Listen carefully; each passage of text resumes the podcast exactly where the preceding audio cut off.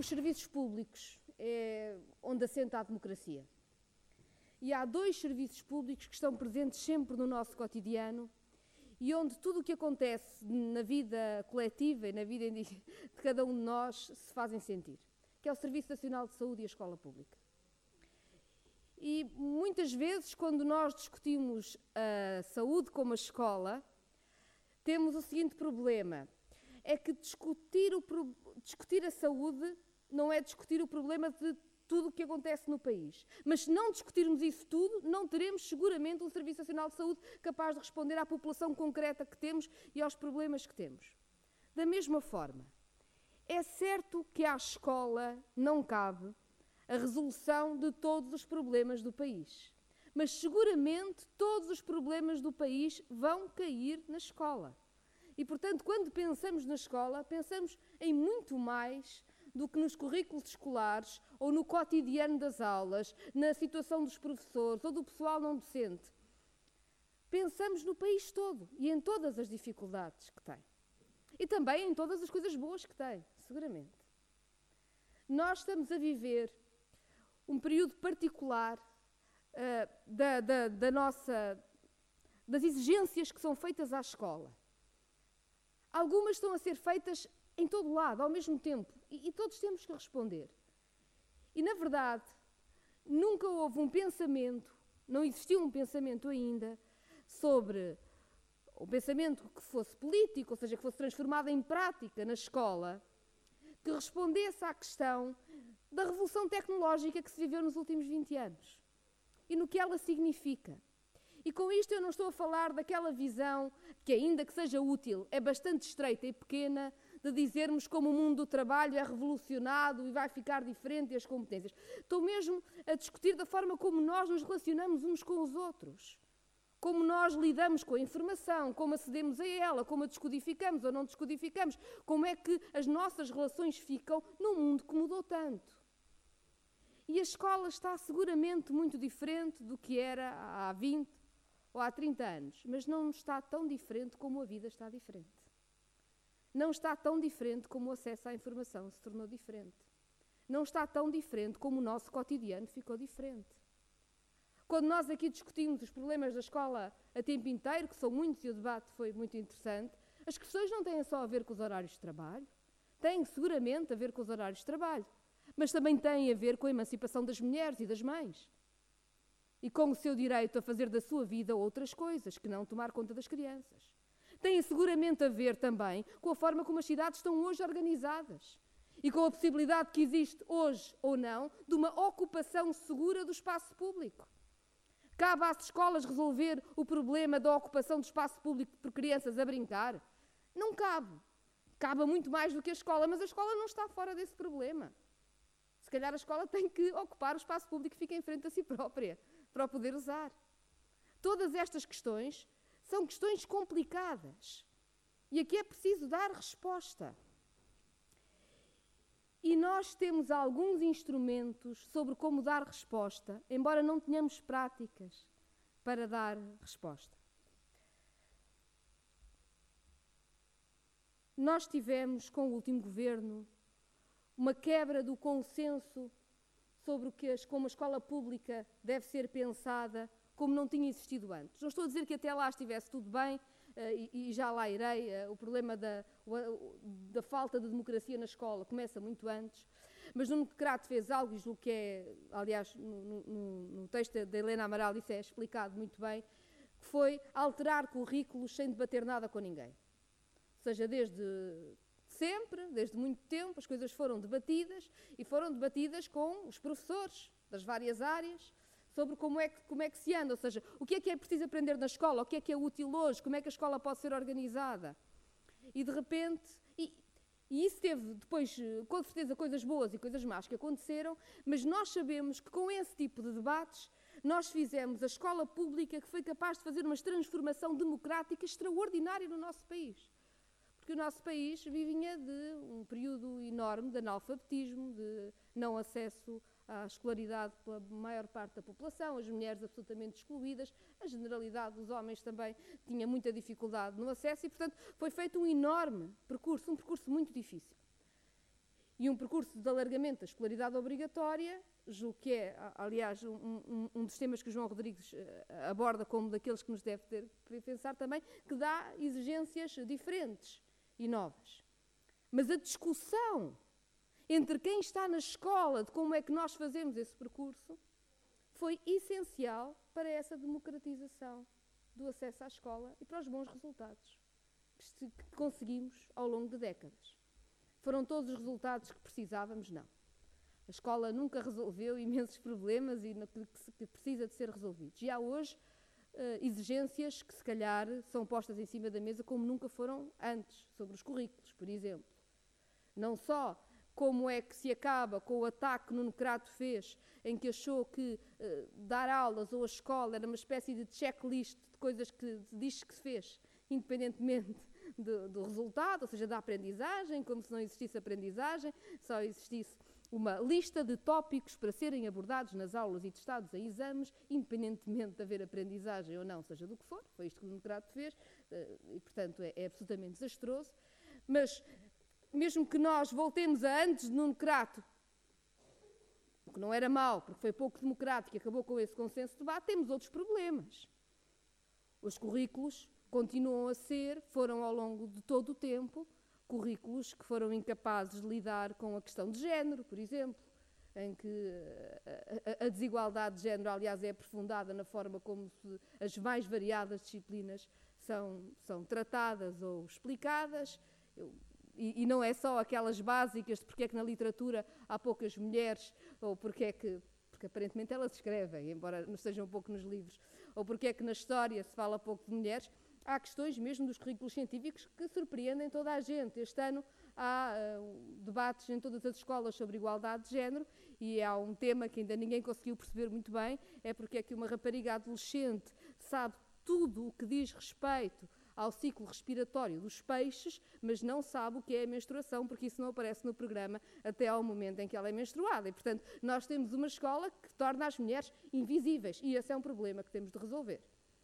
Como, por exemplo, temos, e eu sei que esse foi um tema de hoje da manhã e eu tenho muita pena de não ter estado, gostaria muito, mas foi-me impossível, as questões do racismo. Nós temos agora a notícia da escola em Portugal que se percebeu que só tinha crianças de etnia cigana. O problema do racismo é mais vasto do que isso e é muito grave em Portugal.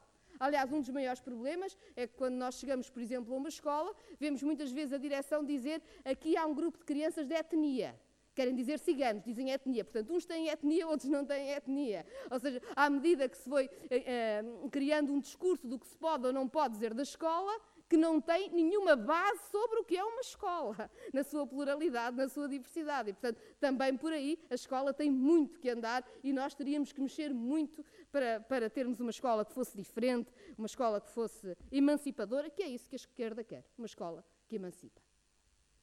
E aqui um dos problemas que nós temos tido, e vocês sabem muito mais de educação do que eu, e portanto vou parar de dizer estas generalidades que já conhecem todos e sobre, escreveram, aliás, sobre estes temas mas um dos problemas que temos tido no debate público é que ele tem estado centrado em duas matérias. A matéria primeira que foi abordada durante esta legislatura foi a questão de, da avaliação. Por causa dos exames, não havia em mais nenhum país uh, que tivesse resultados minimamente decentes na educação, exames no quarto ano, por exemplo. Acabar com os exames, falou-se de avaliação, fizeram-se algumas coisas sobre avaliação e desfez uma parte que o Nuno Crato fez, não tudo, uma parte apenas, uma pequena parte, diria eu, ah, e, sobretudo, e depois o discurso ficou muito aqui, não é? Discute-se a escola, quando vêm os rankings, se deve haver ou não exames, como é que é a avaliação, como é que se faz a competição na escola, e isso é pobre. Ah, e, desde logo, é uma discussão que tende a excluir os alunos e as alunas, tende a excluir as crianças e os jovens como se não tivessem nada a ver com o cotidiano da escola, que é uma coisa que acho que é particularmente uh, chocante uh, e que é absolutamente inaceitável. Há seguramente mecanismos de auscultação, de discussão, de conversa sobre o que é a escola com, e, com, e, como é a avaliação com quem é avaliado. Parece-nos que isso é uma, uma medida saudável em todo lado. É bom que nas escolas também seja. As crianças e os jovens têm seguramente capacidade para, para, para, serem, para serem ouvidos. E não é verdade, os pais não os substituem. Ou seja, a ideia paternalista sobre uh, os estudantes, de que se ouvem os pais quando se faz coisas nas escolas e não os estudantes, não tem nenhum sentido. Haverá algum lugar para ouvir os pais, seguramente, os encarregados de educação, as mães, há, esse lugar, mas tem de existir o lugar próprio, o lugar central de quem está na escola todos os dias. E quem está na escola todos os dias são, é, o, são os professores, são todos os, os outros que trabalham na escola e que não são professores, e são os alunos e as alunas. E, portanto, essa é uma questão que, como digo, fala-se de avaliação, não se fala de quem é avaliado, o que é um dos problemas que temos tido. O outro problema que estamos a ter agora e que é central nos próximos dias eh, tem a ver com a questão da aquilo a que o governo quis chamar de descentralização e que, no plano que, que nós conhecemos, é a municipalização do ensino. Aqui, normalmente, o discurso é uh, que é preciso mais democracia, ou seja, descentralizar a palavra descentralizar é boa porque tem a ver com democracia. Vivemos num país que é centralista demais e por isso tem pouca democracia. Se descentralizar é o nome de que se gosta mais e fica melhor no ouvido do que municipalizar, é porque descentralizar lembra democracia. Ou pelo menos deve ressoar-nos a, a democracia de alguma forma. O problema é que o que está em cima da mesa não tem nada a ver com democracia e, portanto, também não tem nada a ver com descentralização. É municipalização. E a municipalização tem dois problemas neste território particular, que é o nosso país, com a sua organização, que na escola são muito claros. O primeiro é a assimetria. Nós vivemos num país com enormes assimetrias. Temos zonas do país que têm muito mais capacidade financeira do que outras, muito mais infraestruturas do que outras, isso é, é muito claro. E é particularmente chocante que no país em que toda a gente, depois dos incêndios, disse que não se podia abandonar o território, que se continua a falar de municipalização de serviços públicos como a escola, sem ver o enorme perigo que é colocar na escola as desigualdades que o território já tem, porque os municípios não têm todos a mesma capacidade. Ou seja, nos conselhos já mais pobres, com menos recursos, também a escola será mais pobre. Ou seja, não há essa capacidade de um serviço público que seja igual ou tende a dar condições de igualdade em todo o território. E, portanto, a municipalização é não um empoderamento descentralizador e democrático das várias comunidades, é, pelo contrário, um mecanismo de criar mais assimetrias no território, porque há os municípios que têm meios e os que não têm meios, e, portanto, uma escola de primeira nos municípios com mais meios, uma escola de segunda nos municípios com menos meios. A creche que a outra possibilidade, a outro grande problema quando olhamos para o mapa do país e percebemos a municipalização, é que 70% dos municípios portugueses são muito pequenos. Têm 30 mil habitantes, ou menos. O que quer dizer que é muito difícil existir massa crítica para gerir serviços públicos. A maior parte dos municípios não são Lisboa, são pequenos. São muito pequenos em Portugal. O que quer dizer que acontecerá o mecanismo de concessão a privados que possam gerir serviços públicos em mais do que um município, para tornar possível a gestão que o município sozinho não consegue fazer porque é muito pequeno. Ou seja, nós não temos entidades intermunicipais democráticas capazes para uma descentralização ou mesmo uma regionalização. Disso não se fala. Fala-se de municipalização, entregando-se a municípios muito pequenos responsabilidades, como um serviço público da escola, que o, serviço, que o, que o município pequeno não terá capacidade de gerir e, portanto, tornando, digamos assim, a escola como uma esfera de negócio para concessão a privados que giram escolas de vários municípios. Eu pergunto-me se alguém acha neste país que o lixo é a gestão do lixo, dos resíduos, é um instrumento de democracia, porque as autarquias contrataram todas a suma da moto em Gil para resolver o problema. Talvez não seja decidido no Ministério em Lisboa, mas é decidido na sede da moto em Gil em Lisboa. A descentralização não se percebe que exista. Ou seja, confundir descentralizar quando o país tem municípios tão pequenos com municipalizar e abrindo a porta à concessão a privados, pode ser uma centralização nas mãos do negócio privado que possa vir aí a nascer à conta da educação. É por isso que é muito perigoso. Acresce uma terceira razão para que a municipalização seja um enorme perigo. E é um dos temas que hoje foi aqui debatido e que para o Bloco é muito caro, porque é a forma da escola poder, poder mudar-se, que é a gestão democrática.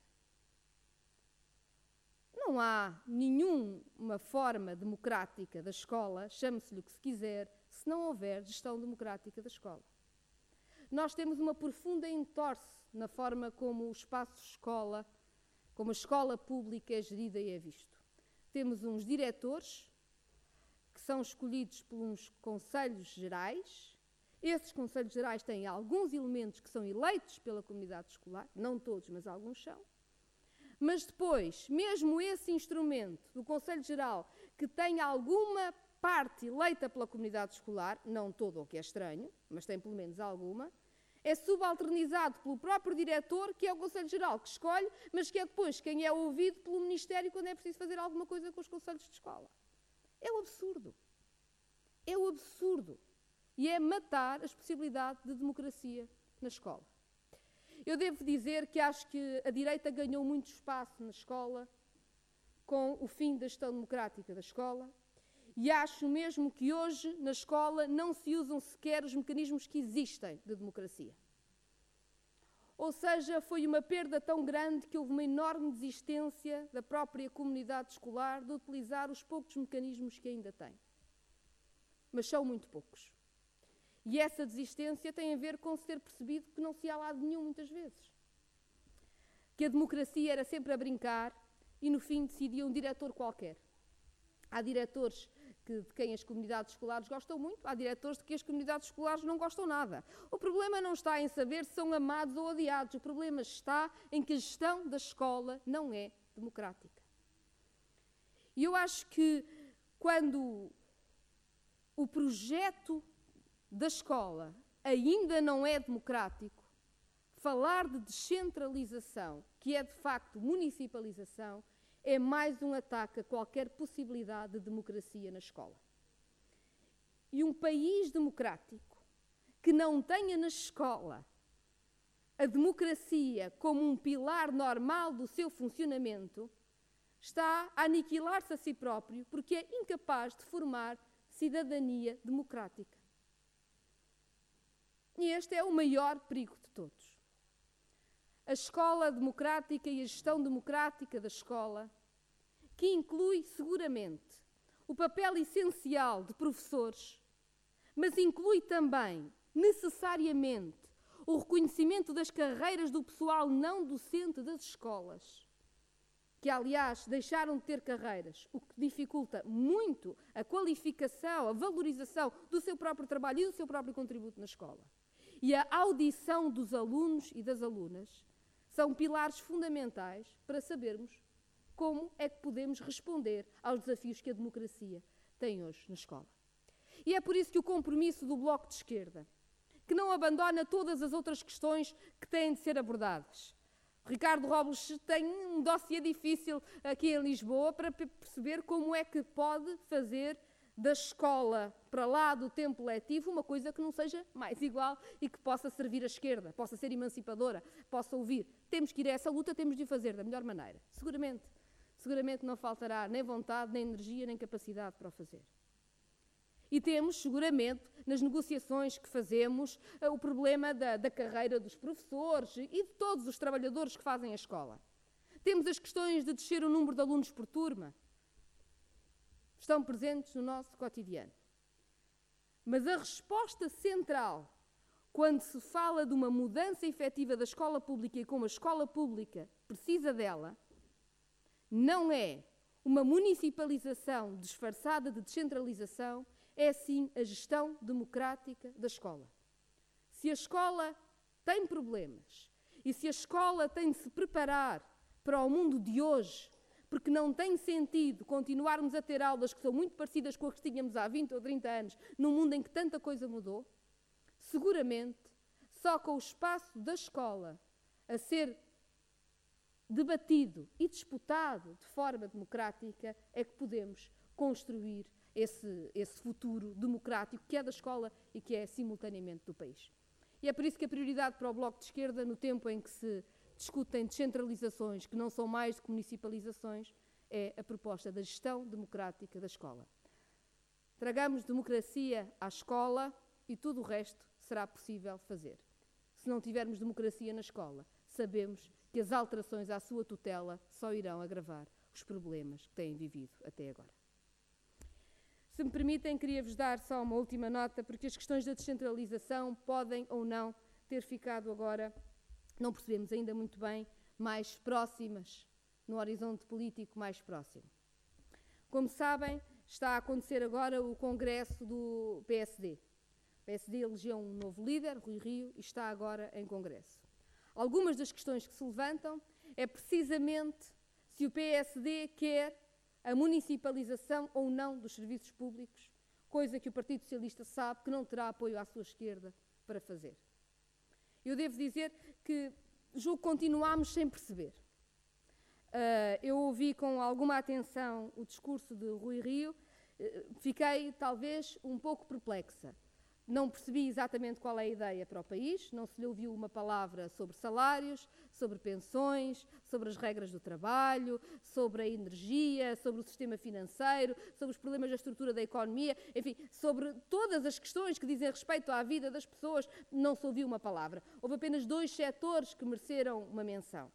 Um dos setores foi o setor da justiça, que precisa de mudanças, que é alguma coisa que qualquer cidadão ou cidadã em Portugal diz sem dificuldade, esperava-se que dissesse, mas que mudanças? Bem, sobre isso não se percebeu nada.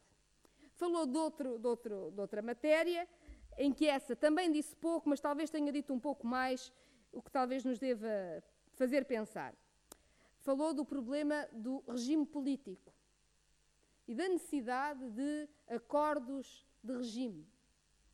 Rui Rio garantiu várias vezes no seu, no seu discurso que Bloco Central nem pensar, mas que é preciso um acordo de regime para mudar o regime, para ter a certeza que nada no regime é feito sem o acordo da direita.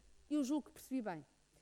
Ou seja, Bloco Central não queremos, mas precisamos mesmo de uma mudança do regime político que tire qualquer capacidade à esquerda de definir políticas e que dê à direita o veto de todas as políticas, sejam elas sobre a gestão democrática da escola, sobre o investimento ou sobre o salário e o trabalho no nosso país. Aliás, se bem percebemos a ideia de Rui Rio quando se apresenta ao Congresso, é algo como dizer que é preciso reformar o regime político e começar por garantir que o PSD consegue levar o regime político para casa. As questões da democracia vão ser mesmo as questões deste tempo. As questões das escolhas do país e das escolhas democráticas do país. Quando ouço Rui Rio dizer que a esquerda tem de ser combatida porque é insaciável, pergunto-me de que insaciável fala. Salários? Pensões? Um país mais justo? Uma economia que sirva mais quem aqui trabalha, quem aqui vive, quem constrói o país todos os dias? Esta ideia que é de sempre e que agora é repetida, de que o país está sempre sujeito a escolhas de bloco central, seja com os partidos juntos, seja a alternar, como se quem aqui vive não pudesse fazer escolhas diferentes, é uma ideia que já se provou não ter uh, em Portugal sentido e haver quem queira soluções diferentes e política diferente. Não deixamos de registar que há quem continua a viver muito mal com a possibilidade da pluralidade das opções políticas que são feitas no nosso país. Da nossa parte, como vos digo, a democracia é seguramente o valor mais importante para as decisões de futuro e ela começa na escola. Nos próximos tempos teremos de elaborar proposta, com certeza alicerçada na proposta que o Bloco tem feito, e aliás a Joana já, já falou disso, mas que seja capaz de ser atualizada para a realidade, para o que se conhece, para o que aconteceu entretanto na escola. E é também para esse trabalho que vos convido que possamos continuar a fazer depois do dia de hoje.